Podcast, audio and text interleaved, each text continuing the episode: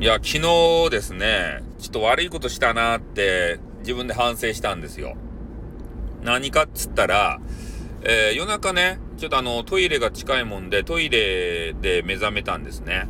で、それで何気に、えー、スタイフ誰かやってないかなって、まあこう検索するのがまずおかしいんですけど、寝れっていう話なんですけど、検索したらね、えー、なんか知らんけど、横金 TV Everyday の、あの、めちゃめちゃ巨乳の激川がある。この方がね、ちょうど配信を始めたばっかりでね、えー、少し顔を出したんですよ。そしたら、丸さんがね、えー、コメンティングを入れていたところで、ちょっと俺もね、コメントしてえなと思って、で、丸さんと二人でノリノリでコメントを入れてたんですよ。そしたらね、横金って、結構ね、あの、受け入れてくれるんですね、俺たちを。俺たち汚いメンズをさ。受け入れるんですよ。なので、俺たちももう喜んじゃって、ね。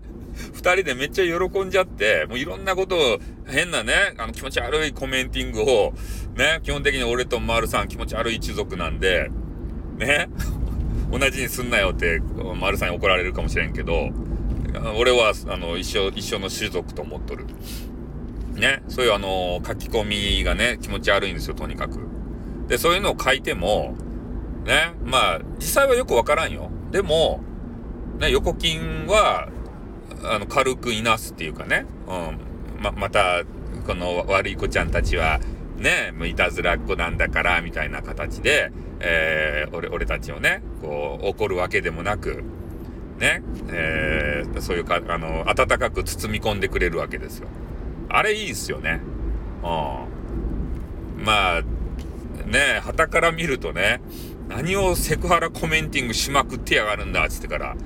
ね、真面目な人がおったら多分怒られるレベルのね、ことを俺たちは書いております。